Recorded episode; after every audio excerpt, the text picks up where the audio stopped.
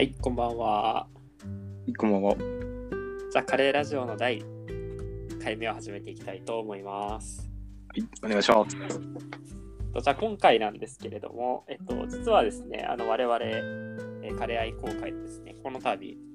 えー基礎カレー探求という、えー、会議誌を、えー作りました。はい。で、あの、まあ、このラジオで、えー話してきたテーマを、えー文字にしたものですね。はい。でたまにまあラジオでもそのテキストを読んできたと思うんですがみたいなこと言ってたと思うんですけども、えっと、それぞれをこうまとめて一冊のえプラス今回このラジオでのトークとかもまとめて、えー、会社を作ったというところで、えーそちらをこうツイッターの方で、えー絶賛配布しているというのが現状で無償で、はい、配布しているという状況でございまして、えー結構我々のアカウントが、まあ、この1年鳴かず飛ばずということであのですよね。カレー単価に対してもあまりこうリプライもならいいねもなくという1年間が続いてたと思うんですが、結構あの反響がありましたよね。そうですね。どれぐらいやったっけ？いいねどれぐらいがついてたのかな？うーんと、いいねが115、おおリツイート69。ーおーあれですね。で、まあ、我々これカレー単価を読んでも0いいねってことがまあほとんどだったので、まあ喜んだわけですけれども、はいあの今回幸いにもこの開始読んでいただける方にはお送りしますっていう形で言っていた時に、えっと、40人ぐらいあの連絡をいただきまして、あの40人分 PDF ですとか実物でえー送付させていただく結果となりまして、えー続々と読んでいただいた感想が、えー返ってきているというところではございますので、はい少し匿名でいただいた感想について少しもうひとたびあの議論していきたいなというふうに思っているのでよろしくお願いいたします。お願いします。えー、とちょっとあの簡単に、えー感想的なものから、えー、と紹介していければと思うんですけれども、えっと、今回このカレー、えー基礎カレー探求で取り上げたのは、まあ、本当にあのこのラジオで紹介してきたテーマが、えーほとんどなんですが、えーいろいろちょっとじゃあ紹介していきますね。はい。で1人目、えー、僕伊豆の方からなんとあの感想をいただきましたね。ーはい。えーありがとうございました。えー東方伊豆の出身なのですが、見出しですでに変化球を食らっており、楽しみでなりませんっていう形で送った時にいただいた。で、あのちょっとその後読んでいただいてからの感想で、まあ、ざっと読ませていただきまして、プレートテクトニクスに論が及ぶあたりが最高です。じっくり読ませていただきますっていう形ではいコメントいただきました。まさかですね、伊豆の方にも読んでいただけるとはというところで。はい。これはもう、沼太郎先生の狙い通りという。ああ、そうですね。伊豆ちっちゃいインド説を多分、のことを言ってくれてるのかなと。そうですね。あの、実はあの我々も、まあ、これどういう種類の活動なのかっていうのが、まあ、いまいちよく分かっていない中で、あの、まあ、一つは、この伊豆におけるこうカレー好きの方に向けて、伊豆って実はインドなんじゃないか。まあ、カレーとすごい親和性のある土地なんじゃないかっていうのを少し、ハッとするような体験を、まあ、提供できればって後付けのこう目的ってあったあったじゃないですか。はい。その中で、まあ、我々が少しいくつか伊豆のカレー屋さんに開始を、まあ、送り送りつけたという ことがございまして、はい。まあ、カレー愛好会ですということで、あのカレー屋さんに、まあ、伊豆のカレー屋さんに送ったんですが、まあ、そこからの反応がもう全くななしという。いや、ところがございまして、はいちょっと落ち込んでた矢先、この伊豆の方からこういう形でコメントいただけて、い、や、よかったなっていうのがありますね。はい。で、えーじゃあちょっと行きましょう。えーこれは、えーライターさんみたいな仕事をされてる方から、えーありまして、えっと、はいえーすごく面白かった。カレーライスとライスカレーは普段当然のように受け入れていたことを改めて言語化された時のあという感じにちょっぴり興奮してしまった。言葉にするって大事なこと、私も頑張ろうという形で、えーコメントをいただいております。はい。で、あの、これをね、すごくありがたいなと思ったのは、はい。結局あのカレーライスの成立論とか、えーはい。カレーの甘口に関することを書いてると思うんですけれども、はい。まあ、結局これって別に何か目指してやってる活動じゃないわけじゃないですか、うんうんこの種の営みっていうのは、まあ、もしかするとあの僕が専門にしてる言語学とかもそうなのかもしれないんですけれどもあの学問の目的って何なんだろうってなんかよくわからないこともまあ多い僕は結構多いなと思っていて、はいで特にそのカレーがいつ成立するのかっていう問いに関して何ですかねそういう問いをある種解決したとしてもそういう問いを立てることそもそもが一体どういう意味なんだろうかっていう。のはちょっとやってて不安になることがあるわけですね。で、はい。まあそういった中で、まあ、この人みたいにこのまあ日常の我々の身の回りのこう実践というものを、まあ、改めてこう一歩引き下がって言語化することってまああってなる感覚が楽しいよねっていうふうに反応いただけて、はい。ちょっと自信がついたというのがあるんですけれども、ちょっとここで僕が気になってるのが今僕が言ったようにはい。一体何について問うことが意味があるんだろうっていうのが結構その、なんですかね学問研究をする時でも単にその論証が正しいかだけではなくて意義がある問題かみたいなことって、まあ、査読のなんか要項に入ってたりするじゃないですか。はいはいはい。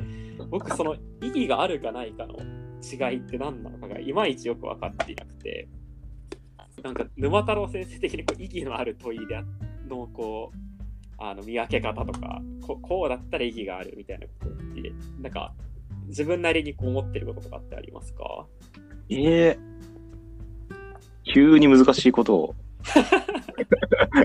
それは事前に言っといてほしいですね。急にこの学問論みたいなものをはい問い,、問いかけていく、はいそういうチャンそういうチャンネルです。え例えば、日本史研究をされてたと思うんですよね、沼田先生は。はい。あので、まあ、多くの人はその卒論とかを書くときに、はい。まあ、できるんだったら、その、なんですかね、あの、しょうもないやつよりも意義のある研究をしたいって、まあ、みんな思うと思うんですよ。まあ当然、はい。で、その時に意はい。義があるかないかっていうのは、どういう違いで、つまりこう、えーとそ、ある卒論をしょうもないなって思ったりするのと、はい。えーある卒論面白いな、すごいなって思うことの間って、論証がうまくいってるかいってないかだけじゃない違いってもあるわけですよね。はい。その違いって何なんだろうっていうのを、うん。どういうふうに見分けてたかっていうのを聞いてます。ああ。確かに、その、しょうもないって思うようなものもあれあれば、面白いなって思うテーマっていうのもあるんですよね。うん。だから、何かしら自分の中で、そこの線引きってしてるとは思うんですけど、うん。でも、やっぱり、うーん、明確にこう、こういうのは面白い、こういうのはつまらんと思うとか、そういうのはちょっとあんまり考えたことがなかったかなっていう。でもなんかあの確かにある。うんはいはいはい。なんか僕的には僕は、えっと、日本語学を専門としてるんですけど、例えばですね、語弊がないように言うのは難しいんですが、はいえあくまで一個人として、うん。例えばその、ツイッターにおける若者言葉についてみたいなタイトルのものと、うん。あの、まあ、現代日本語における女子の画の振る舞いについてとかっていう2つがあると、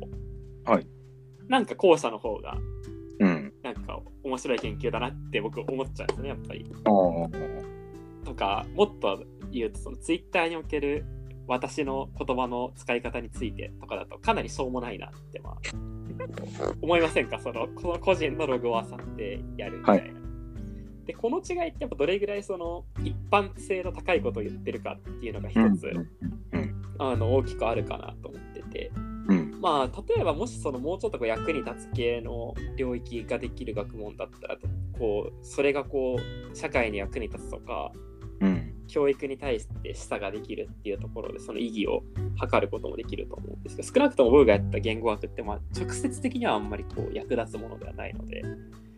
どれぐらいこう一般性が高いかみたいなところが、まあ、一つ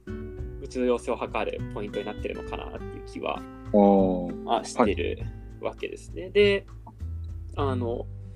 今回、その、なぜそのカレーに関して我々がこう、まあ僕、と特にその僕が、えー意義があるかないか、えー迷ったかと言いますと、うん。あの、まあ、閉会のあの T さんですね、まあ、遠山さん遠山さんっていう方があの去年伊豆旅行に行った時に、まあ、会員でありながらも、まあ、結構そのカレー哲学なんてないんだぞみたいなそそんなの哲学じゃないよみたいなうん。学問ってそういうんじゃないからってまあ言って、まあ、僕と風呂風呂場でずっとこう口論してたのを覚えていますでしょうか？え、ちなみに渡辺さんそれを見見ながらどうどう思ってました？えーもう、もう、あの、あフローですよね。うん僕はもうとっとと上がったんで、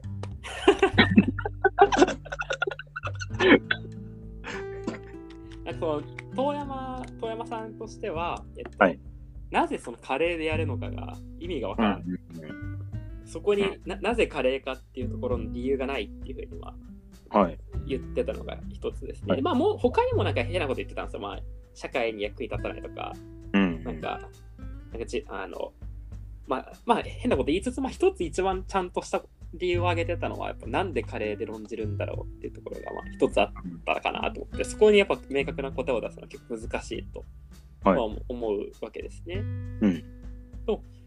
まあ、そう言い出すのがどのテーマだってその学士の、えー蓄積があるからこそあのようやくこう論じるに値するテーマというふうに見られてくるのかなっていう気もまあ僕はしてまして、はい例えば日本語学の場合だとあの昭和の、えー言語学とかだとあの現代語論じるのはバカがやることだみたいな風潮がどうもあったみたいなうん。で。すね。で、はいまあ、初期の頃ですね。で、ようやくその、この時代になって、現代語において、まあ、何か論じるってことはす、すごく、まあ、僕にとってはすごい意味のあることだと思ってるので、うん。まあ、もしかすると SNS の日本語を論じることが、まあ、それぐらいの、まあ、位置になっていることってあるかなと思ってるわけで、これって多分何かというと、あのさっき一般性の高い、低い、これももちろんあるんですけど、それプラス、どれぐらいその領域の中での学説史がまあ積み重なっているかっていうところが一つ大きいと思うんですよね。はい。先人がそこにこうどれぐらい論を立ててきて、それを立てていくかっていうところがまあ一つ重要性を測るポイントになってるかなと思ってて、まあ、実際分かりやすい例としてはその、まあ、大化が言ってる論文であったり論に対して批判をして、えーそれを乗り越えれば別に何ですかねテーマがどれぐらい一般性高いかどうかというのはある程度無縁な形で、えー意義のある論文だと思うんですよね。これがたみんな正しいと思ってる人が言ってることを間違ってるよって言えば、はい。はい。まずかなりその学説の積み重ねみたいなものをどれぐらい持ってる領域かっていうのはもう作っていくしかないのかなっていう気がうんしておりまして、はい。あのまあ、遠山さんとしてはまずつまりカレー哲学には誰もやってないので、まあやっても意味ないよってまあ言ってでだからやってないからなぜカレーでやるのかわかんないっても言ってると思うんですよ。うん。でもじゃあ同じこと、遠山さんはあれですね、菅沼先生と同じ日本史選手だと思うんですが、はいはいなんでじゃあ歴史やる上で日本をやるんだ？うん。あの歴史学を持ってない、えー国ってあるんですかね？なないのかな？うーん。まあでもあるんじゃないですか？あってもおかしくないかな聞いた話だと、あの、例えば、あの、東洋史ってあるんですけど、研究室の中に。東洋史は結構、例えばインドネシアとかの、に行って、そういう歴史の研究のノウハウとかをはいはい。教えたりもできるんだよみたいなことを言ってたんですよ、東洋史の先生が。はいはいはい。なんか東洋史の売りの一つとして。はいはいはい。なんかそういうのもあるよみたいなのあったんで、やっぱり結構国によっては全然違う意味があるんじゃないですかね、その、あというか。あ、やったらなおのことやっぱどれぐらい議論されてるかっていうのはかなり関係してそうかなと思ってて、うん。だからここで僕はだからわざわざカレーをなんで論じるのって言われても別にそこに今答えはまあ論理的にはまあ言うことは難しいですけど、うん。まあ我々がこうやっていくことでまあそこにこう遠山さんもこのイチャモンをつけたくなってきたらまあ我々の勝ちかなというふうに か勝ちといいますか、そのカレー哲学を認めたことにまあなるのかなとうん思いまして。で、まあ一つだから、まあこれ我々がカレーに関して哲学をやっていくっていうのが一つの、まあ、答えかなと思ってます。で、え今回この方にその当然に受け入れてたことを言語化された時のあという感じに興奮しましてしまいましたって形でコメントいただいて嬉しかったのは、まあなぜカレーでやるのかって今言ったようにもうやっていくしかないとうんいうわけですが、プラス、えーこれ嬉しかったのはその我々は日常的にこう受け入れてる、えー実践カレーを作ったり食べたりするとかはい。カレーには甘口とか中華とかで味に関するかなり今回はそのカレーに関する基礎的なあの実践を取り上げて論じたと思うんですね。うん。まあ一般性っていう点に関してはかなりレイヤーの高いことを論じてるかなというふうにうまくいってるかは別として、はい。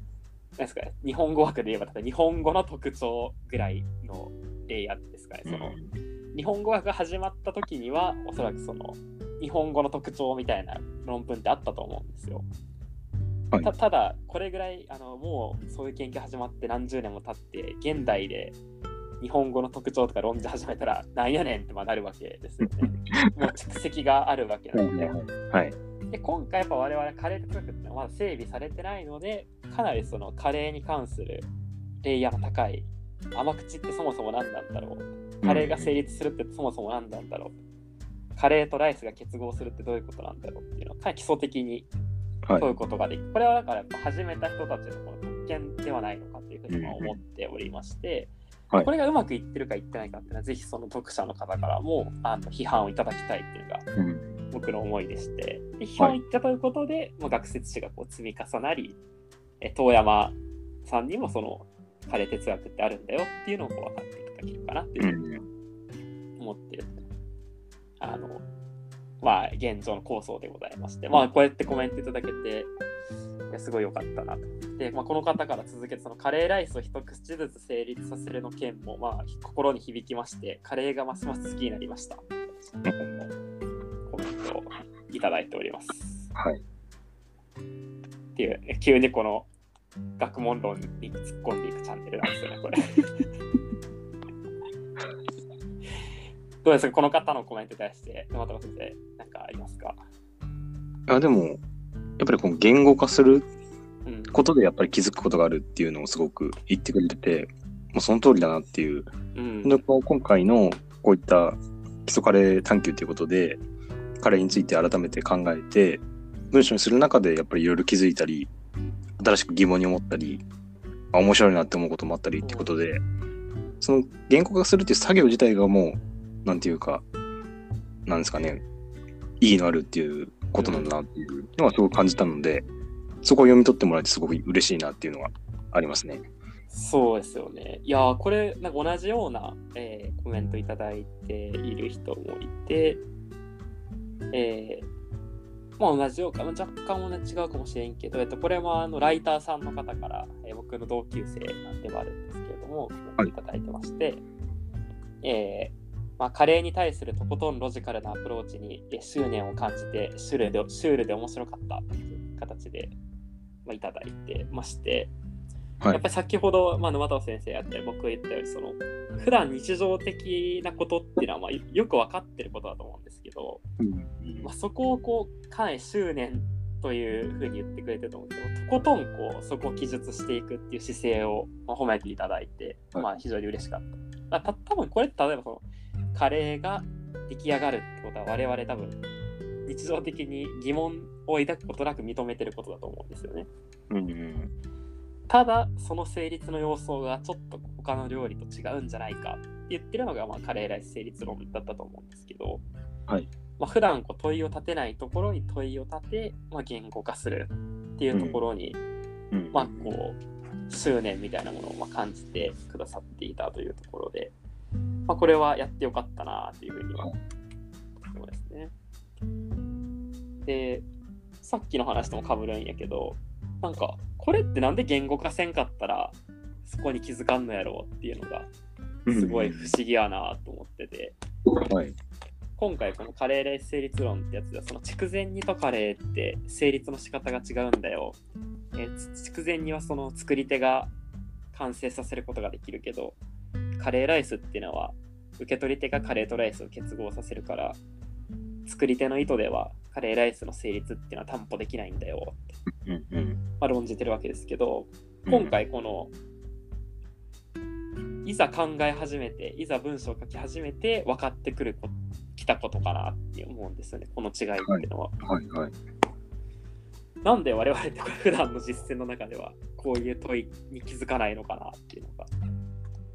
なんかなんこう問いを立てる立てないっていうのがどこで決まってくるのかっていうのがめっちゃ謎なんですよね。はい。いや、不思議だ。うん。引っかかりを覚えるっていうのがなんかどういうことなのかっていうのが、まあ若干気になってますね、僕は。うん。なんかこの僕としてはその研究みたいなものを生み出すっていうのはなんか納得できないことがあった時にそれを納得に導くためのこう営みなのかなっていう気がしていて、はい、なんかカレーライスって成立の仕方ちょっと不思議だなって思ったのが今回これ取っかかりだったんですけども、なんか沼太郎先生が例えば日本史とかで論を立てていく時っていうのは、はい。どういうきっかけで研究って始まるもんなんですか？うん。あ、これは多分もう本当に人それぞれだと思うんですけど、自分の場合は、今では当たり前のも、現代で当たり前のものっはいはいはい。ていうのが、いつ当たり前になったんだろうみたいな、はいはいはいそういうのを考えましたね、自分の場合。ああ、なるほそういえば、もうちょっと具体的に言うと、自分はなんか消防、ど。はい。消防署のことちょっと考えてたんですけど。意外とあれって、まあ、戦後とかなんですよね。うん。今当たり前にあるもんなんだけど、意外と歴史は浅いと。はいはいはい。じゃあその前はどうだったんだろう当たり前、今、現代で当たり前のものがなかった時どうなるんだろうっていう、そういう疑問からスタートして自分はやったんですけど、はいはいはい。なんか、っていう、でも結局それもやっぱりなんていうか、じ日常から発展はしてるんですよね。はいはい。日常に疑問を持つところから、みたいなんで、やってたんで、うん、っていう感じですね。結構だから面白いなって思うのが、なんか特殊なことを説明することよりも、うん、なんか日常的なことに関して、うん、こういうことが潜んでるんだみたいなことの方が知的に興奮するっていうのが割とある気がしていて。そうですよね。やっぱこれまで日常としてスルーしてししまってたものに一回目向けてみると結構面白いことがあるっていう、そういうの結構やっぱ実体験としてもあるし、今回のカレーもそうだと思うんですけど、うん。なんかそういうのは面白いのかなっていう。うん、だからカレーその遠山先生なぜカレーでやるんだってまあ言われてたと思うんですけどうん。カレーってもある種かなり普遍的な食べ物ですよね、うんうんまあ、なのでなんかその日常に関するなんかこうとことんこう何か考えるっていうことの、まあ、例題としては、まあ、悪くないなって気はするかなって。こつまり何ですかねもっと特殊な食べ物ってこうあるじゃないですか。あのうん。二郎系ラーメンとか、はい。で二郎系ラーメンに関する直感って多分こう日本人全員が共有できるものじゃないと思うんですよね。うんうん。でそうなるとこうツイッターにおける日本語論みたいな、まあ、少しこうなんていうんですかねローカルな研究になってしまうっていうのがあると思うんですけど、あのカレーって実はめちゃくちゃ日本人みんな給食で食べたことあるっていう。もう公教育で担保されてるんですよね。カレーの機会っていうのは。うん。ですのであの結構ニッチなテーマっていうふうに遠山先生は思ってると思うんですけど実はかなりあの開かれたテーマなのかなっていう気がしていて、あのはい今回そのツイッターで反響があった時もかなりなんか我々の論じてたことに対してそのその直感はちょっとあの理解できなかったなってことが実はあんまりなくてうん。なるほど確かに言われてみるとそうですねって言っていただけることが多かったので、今回ははいかなり我々の個人の直感にこうあのそれを根拠に論を立てていくっていうスタイルだったと思うんですけど多くのこう日本人の皆様に共有いただいている直感っていうことに気づいてやっぱだとしたらカレー研究ってやる意義はあるんじゃないのかなっていうそのうん、あの我々のエッセイ以上の意味をまあ持つ論証可能な議論をまあ組み立てられるんじゃないかっていう可能性を少し今回感じたというのがすね。でそこでですねこのカレーライスに関する直感をこう共有できるということに関してもコメントをいただいております。はい。えーねはい、ありますね。あの、読んで思ったことっていう形でリプライをくださったんですけども、えーカレーライスの絵を描いてくださいって言われて、ドライカレーの絵やお皿がいっぱいのインドカレーを描く日本人はあまりいないんじゃないかなと思うんですよね。同時にカレーを描いてくださいだけで、えーカレーライスを描く人ってたくさんいると思います。で、カレーライスの絵を描いてくださいって言われて、まあ、その、ここで言いたいのって多分そのカレーライスの絵を描いてくださいって言われて、ドライカレーとかあのお皿いっぱいのあのインドカレーってあるじゃないですか。うんご飯といっぱいいろいろ。多くの人はああいそういうのじゃなくて、給食に出てくるようなカレーライス書くと思うんですよね。はい。で、この人は、だからカレーライスっていう言葉が単なるそのカレープラスライスではなくて、日本人にとってのその典型的なカレーライスっていう、こうかなり限定的な言葉になってることが面白いなって思いましたってことで、まあ、我々の論へのリプライというよりも、こういうことってありますよねみたいな形でコメントくださってて、僕もかなりこう共感できたなっていうふうに思ってて、まあ、私こういう発見って結構いろんな日本人にもこう共有できるんじゃないかなっていうのは今話しててちょっと思ったかなはいはい。っていうのがございます。で、プラスこの方からもう一ついただいていて、えーこれ沼あの沼太郎先生が以前ラジオでもおっしゃってたんですけれども、あのカレーの甘口に関する覚書に対してのコメントですね。あのまあ、この人はそのカレーがなんでその辛いって固定されたイメージを持ってるんだろうか不思議だっていうことをまあ感想で言ってくださってカレーは辛いの固定したイメージ。そういえば私も無印の辛くないグリーンカレーを食べた時にカレーというよりご飯にかける何か美味しい汁物だと思ったらやはりカレーは辛いという認識は強固。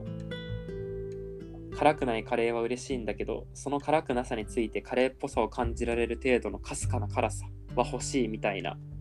そういう辛いもの食べられない人間のわがままな味覚という形で、まあ、コメントいただいてて、この方辛いのが苦手な方っていうことでなのになんかカレー辛くないとカレーじゃないっぽさは分かりつつも全然辛くないカレーってあっていいはずだろスパイスって別に辛いもんじゃないんだからっていうふうに言ってるわけですよね。うん。ここはなんかあれですよね、沼田先生が以前おっしゃってた、カレーは実は甘いんじゃないかっていうところとも通じるかと思うんですけれども。なん意外、なんなんですかね、そのカレーは辛いっていうのを強固に想起するっていうのは。うん。これ、ちょっと言っていいのか、うん。これまで多分言ってこなかったはいはいこと。だと思うんですけど、カレーっていう言葉の響きはい。が辛いに近いっていうのが無関係ではないのではないかっていう、そうですね、まさに。ちょっとこれは、ねはい。いや、僕もそう思ってて、この方にもそうやってリプライ返したんですよね、僕も。あの、ダジャレじゃないですけど、そういうのってあるんじゃないですかって言ったら、確かにそうかもですねって来てて、あの、で、あの、それは僕結構あり得るかなと思ってるんですよね。つまり、はあの我々がカレーライスを習得していく過程の中であのもしその食べる食味その味の面だけにフォーカスするのであればうん。ちっちゃい時に我々が食べるカレーって全然辛くないんですよね。はい。であの大体カレーの持つイメージって大人になってから出来上がってくるもんじゃなくてもう小学校ぐらいにはすでに出来上がってるものじゃないですか。うんでもその時に食べてるカレーってでも甘いわけですよね実際はうん全然。うんうん。なのに辛さを想起してるってことはそれよりもっと別の段階で辛さが吸い込まれてなきゃいけないんじゃないのかなとはい。思ってて、やっぱそうなるとカレーってカレーから来てるんじゃないかなって僕ちっちゃい時ガチで思ってたことあるんですよねその外来語じゃなくてあり得る。はい。どうですか？沼太郎先生その自分のちっちゃい時に最初カレーって言葉を習得した時の感覚を思い呼び起こすと、なんかうん。そこってやっぱ合わせて思ってましたか、いや、でも、あり得ると思いますよね。そのカレー、辛いからカレーって言うんだっていう理解は、全然子供がしうるっていうか、むしろする子は多いんじゃないかぐらいの。うん。いや僕も飴が飴とカレーはカレーはうんうんうんかなりあの辛い甘い由来の単語だと勘違いしてたことがあったのでうんこれってある程度いそうなんじゃないかなって気がしてまして、であのここでじゃあ一つもしこれを考えていくのであれば面白いかなと思うのがに日本人は辛いって思ってるわけですよね。はいじゃああのヨーロッパでカーリーを食べてる人はうん。それをあんまり辛いって思ってないってことが考えられるわけですよね。うんつまり、辛いって言葉と対応してないんで、カカリーが。うん。なので、そこをヒアリングしていって、もし日本人だけが極端にカレーのことを辛いって思っているのであれば、まあ、その説はかなり強固なものになるんじゃないのかなっていうのが、今回ちょっと思ったところでございます。しかも、あれですよね。日本人はカリーじゃなくて、カレーって言ってるんで、リーじゃなくてレーになっちゃったの。その鉛り方っていうのも、いや、あるかもねかするとって。いう。うん。カレーにやっぱりだいぶ引き寄せられてるって可能性はうん。あるかなっていう気がしたね。で、あの、僕今言ったように、その、やっぱ辛い、カレーの国ごとの対象研究ってめっちゃ大事かなと思ってて、今みたいな音象徴と、音象徴に関する音のこう想起するイメージの違いっていうのもあると思うし、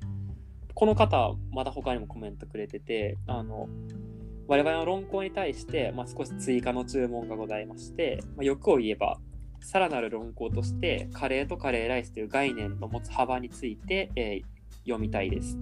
うん。であの、まあ、今夜はカレーライスよって言われて出てきたのがドライカレーオンライスとかインドカレー方式のカレーであった場合そこに納得感はあるのかっていううん。まあ日本人にとってあんまりないけどもっていうでもカレーだよねっていうことを言ってるんですよねでうん。ここで僕思ったのがあの日本人のカレーライスってかなり典型的なあのカレーライスですよね。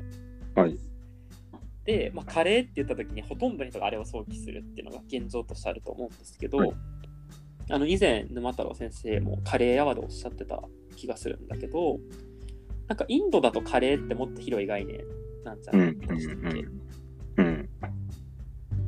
なんかなんああいう、なん、その、なんていうスパイス使って、まあ、その煮物？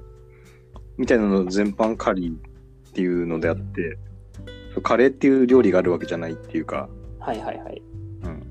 カカレーと煮物みたいな。カレーは煮物、うん。日本でいう煮物みたいな、はいはいはい。なんですか、調理法の一種っていうか、ジャンルの一種みたいな感じで、はい、とかって、そういう話はなんか聞いたことあるなっていう。かかなりそのカレーがと取るこの概念の幅みたいなのが広いというかはい。で日本に入ってくるとかなりこう固有のって感じがするってことですよね。うんうんでただだからカレーって言ってカレーライスを指すことはあるけどこの人が言うみたいにカレー食べようって言ってカレーうどん食べに行くってなった時にそこに納得感ってないですよねやっぱり。うん。うん。どうですか？カレー今日カレー食べに行こうって言われてカレーうどんやったってななると どうっすか？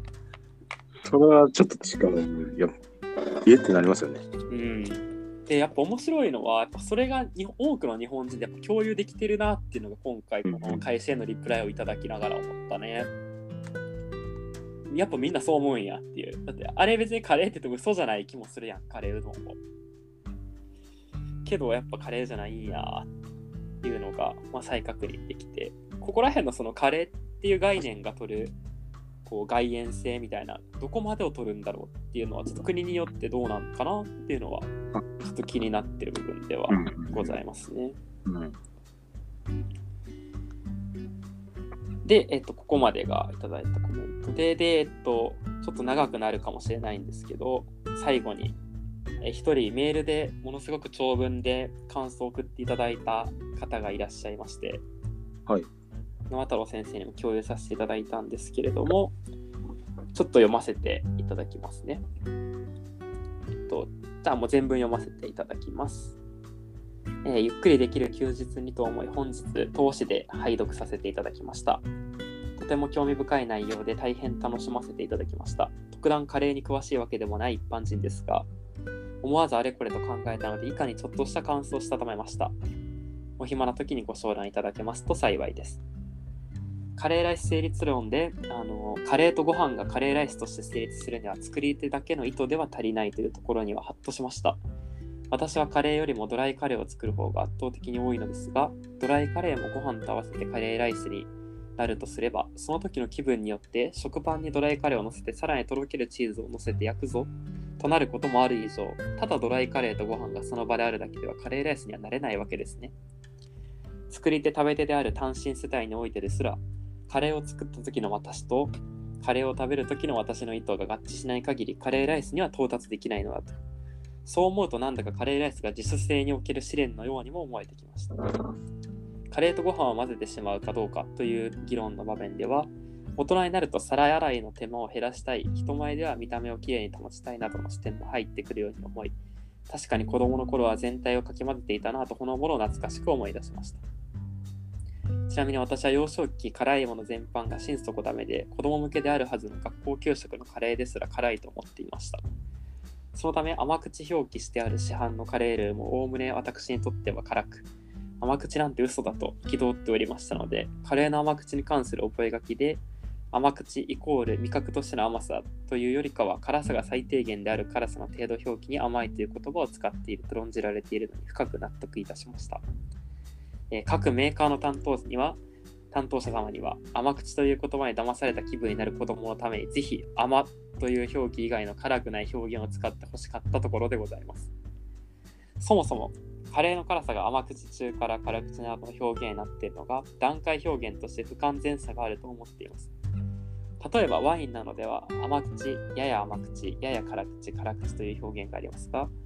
これは甘口、やや甘口、やや辛口、辛口がそれぞれ等しい距離感で対比されているように見受けられます。一方、カレーでは甘口の次の辛さの段階が中辛となっており、そこだけ距離感がだいぶ広い気がいたします。中を使う以上は小中大の順で辛さを辛さを順番で用いるべきではと感じられますし、覚書に書かれておりましたように、もともと甘みのあるベースをどれぐらい辛くしていくかというのがカレーの方向性であれば、辛さの程度表記が中辛辛口だけでは大雑把だと思われます。お店においてはそれ以上の段階表記もあり、昨今は唐辛子マークの高による辛さの度合い表記が増えていて、そちらの方がまだ分かりやすいなと思っています。しかし、市販のカレールーなのではまだまだ2段階程度の表記が多く、同じ辛口でもメーカーごとにかなりの辛さの程度が異なるので、これをまた業界全体として表現方法を発展させてほしいなと感じております。ただ結局は辛さをどのように感じるのかという主体の問題が大きいというところは確かにその通りで、表現をどれほど工夫しても全く同じ感受性を持っているとは限らない人間同士のコミュニケーションである以上は、辛さ表記は難しいものなのだなと思います。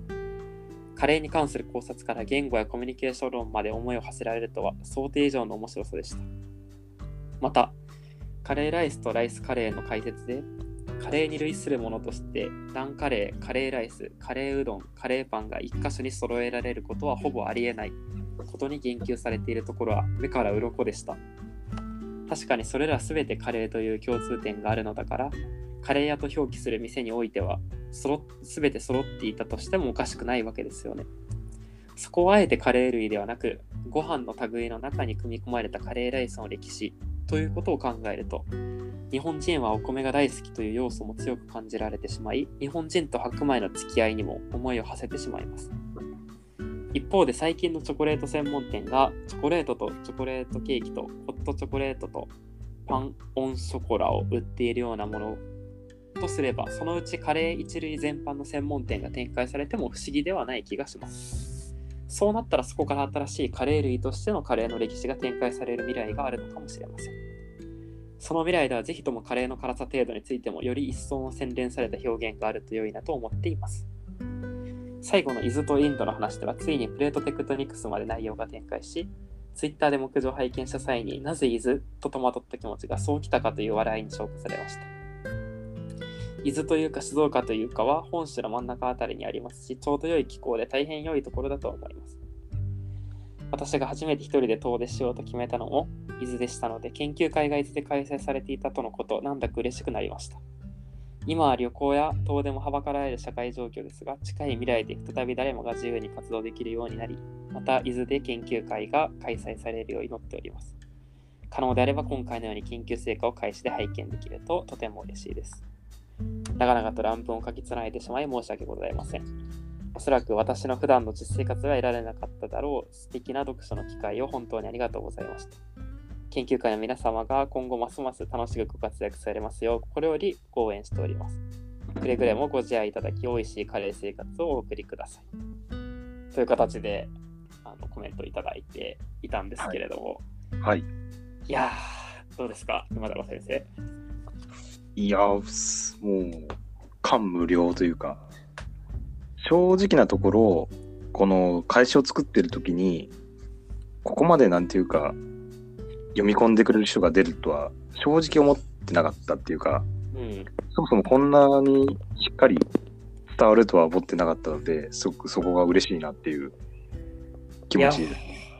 本当におっしゃる通りで、その、やっぱその、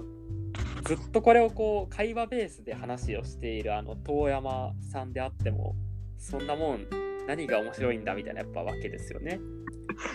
でやっぱその会話で伝わること何かって多分全然違うかなと思っててその、はい、はい。会話ってその向こうに最後まで聞かせることがまあできるわけですけど文字になるとこのですかねもう読まないってことがまあ向こうができちゃうわけですよね。まあ、いはいわゆるそのカレーの成立と似ていて、はい。その文字テキストっていうのはそれがこう自分のものになるえ自分が最後までこう吸収する吸収するというかそのいなぞるかどうかっていうのは結局読み手に完全に依存してるわけですけども、まあ会話っていうのは最後まで聞かせることはできるわけですよね。うん。で我々が面白いとやってることを遠山に聞かせても、まあ、全然面白くない。でそういうテキストを完全にその読み手にがこの、まあ、読むか読まないかっていう注意書を発動させる中でここまで全部読んでくれている人がいたのかっていううん。やっぱり感動がやっぱ込み上げてきたというのが感想でございまして。うん。あの、僕、これ、もう、感極まってあのメールで結構しっかり返しました。あのまだまだ未熟な論考だという、えこれ僕の返信なんですけど、あはいありがとうございますと。で、まだまだ未熟な論考だということもありますが、我々の考え、我々の考えているモチーフを他の人からここまで正確に理解し、もしかすると我々よりも精緻に表現していただいたのは全く初めての経験でしたので、大変嬉しく思います。本当にありがとうございますという形で返信をさせていただいております。いやー。ちなみにこの方もいろいろこうコメントいただいてるんですけど、ちょっといくつか拾っていきたいなと思ってて。はい。いや、面白いなと思ったのが、まあ、改めて、あの、すごい良い表現だなと思ったのが、あの、ここですね、カレーライスが自主性における試練のように思えてきましたっていうのは、非常に眼蓄がまああるなと思っていて、うん。まあ、この方が取り上げられてるのは、その作り手と食べ手が単身世帯においてですら、カレーを作った時の私と食べる時の自分の意図が合致しないと、カレーライスにはたどり着かない。うん。これ、興味深いなと思いましたね。うんその僕らが想定した時その作り手と受け取り手が、えー別の人間っていうのを、まあうんある程度お母さんが作って、えー食べ手が、えー子供が食べるみたいなのを我々多分これ書く時とかに想定してたんですよね。うん。うん。けどこの方がおっしゃってるのはそれが別に単身世帯だったとしても同じで作った時は頭の中にカレーライスしかなくても多分多くはそうですよね沼太郎先生カレー作ることがあると思うんですけど、はい、けどまあ気が変わってカレーうどんにするってことはまあ全然あり得るわけでありますね。なんかその食べる時と作る時の私の、まあ、意図が合致しない限りカレーライスに到達できないって考えると、まあ、いわゆるその自分自身の自主性みたいなものをこうやっぱ一つに揃えていく時に成立してるっていう結構やっぱ成立にすごいこうなんですかね段階性がありかつ何か揃った時にカレーライスにたどり着けているんだっていう、うそういう考えしてくれているなっていうのがうん。いや、思ったことでございます。で、プラス、えー面白いなと思ったのが、まあ、我々があの論じてたように、その、日本ではそのカレーライスカレー屋さんに行くとカレーうどんとかカレーパンとかカレー、えーカレーうどんとかがこうカレー類としてこう一式揃えられてるって店ってまあほとんどないじゃないかって話をししてて、まあ、カレーはご飯物だからっていう風に言ってるわけですけど、うんここに関してもその日本人はご飯好きっていう、まあ、そういうこう文化的要素もあるんじゃないかっていう風に、まあ、指摘してくださってるっていう部分と、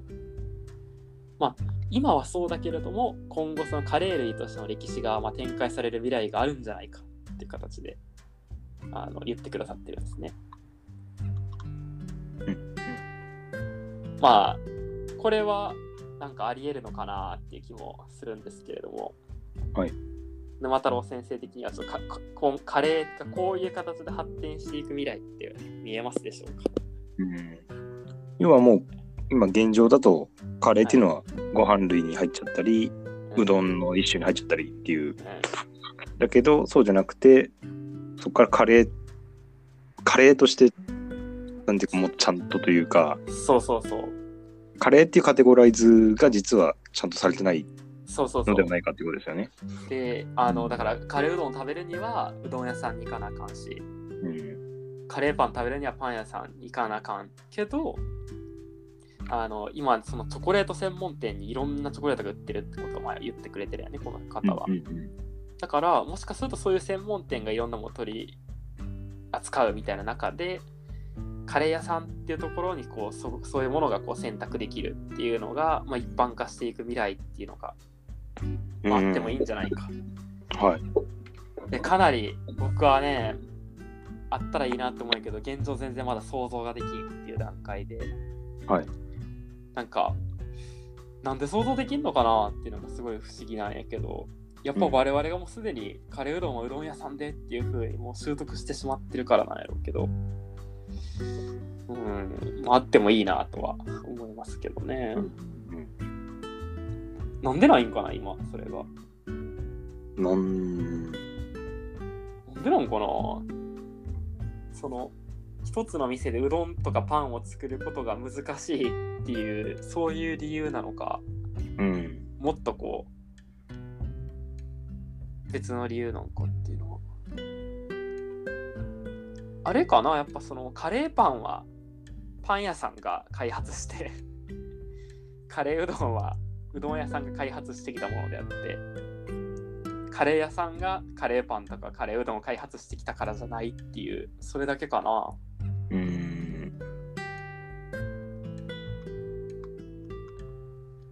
もうでも確かに正直、カレーライス屋さんに売ってるカレーパンより、パン屋さんで売ってるカレーパンの方が美味しそうですよね。そうなんですよね。いや、だからここにあ今の指摘って結構あるかなと思って、つまりうん。カレーうどん屋さんとかカレーパン屋さんにおけるそのそのクオリティって何で決まってるかってなった時にうん。結構パンとかうどんの麺のコシとかで決まってるはいはいはい気が、だからそのうどんの美味しいあのカレーあのうどん屋さんではカレーうどんは美味しいだろううん。と美味しいパン屋さんはカレーパンも美味しいだろうとうん。だから、なんですよね。だから、そこに我々多分カレーの美味しさで、カレーパンとかカレーうどんの美味しさを測ってないっていうのがうん現状あるような気がしてまして。はい。で、面白いのが、カレーライス屋さんって世の中にいっぱいあるわけですよね。はい。ここはカレーの美味しさなんですよ。ご飯の美味しさではなくて。確かに。だからやっぱ沼田先生がおっしゃったことを踏まえるとあのここういう未来をやっぱ開いていくためにはそのカレーライス屋さんにおいてカレーの美味しさにこだわる人たちがカレーパンとかカレーうどんにおいてもカレーの美味しさで測るようなやっぱ商品であったり売り方っていうのをこう切り開いていくとカレーの美味しさあカレーが美味しいカレーうどん屋さんっていうのがやっぱ出てくるかなって気がしてて、逆に言うとその現状多くの場合全てはそうじゃないけどうどん屋さんにおいてカレーうどんが出されてるからカレーうどんに乗ってるカレーそのものの研究って多分あんま進んでない可能性あるかああ、なと思ってはいはいはいはい。カレーパンの中に入れるカレーそのものの研究っていうのはうんうんだからこういう未来が開かれる時にはそこの研究が進んでいった先にあるんだろうなって気が確かに確かに。うんしますよね。これは、まあ、沼太郎先生がカレー屋を開業する際には目指してほしいもうビジョンですね、カレー屋の。ああ、そうですね。はいぜ。ひやっていただければなっていうふうには思うんですけれども。いや、本当にありがとうございます。はい。じゃあ、まあ、今回みたいに開始にまあコメントいただけて、いやまあ、これまでね、我々なかなか他の人からこういう形で会員の中でもしっかり読んでいただけたかっていうのは結構微妙なところだったので、こういう形で匿名でもあのいろんな人からコメントいただけて、まあ、よかったなと思いますので、もしあのはい。開始に、まあ、興味を持っていただける方がいらっしゃいましたら、あのカレー愛好会のツイッターの方にあのリプライをいただけましたら、ぜひ PDF テスト現物でお送りさせていただこうと思いますので、ぜひお気軽にご連絡をいただければと考えております。はい。よろしくお願いします。何か山田さんありますか？ありません。はい。では、あの、次回、次回テーマはちょっとまだ決まってないですけども、まあ、次回もよろしくお願いいたします。お願いします。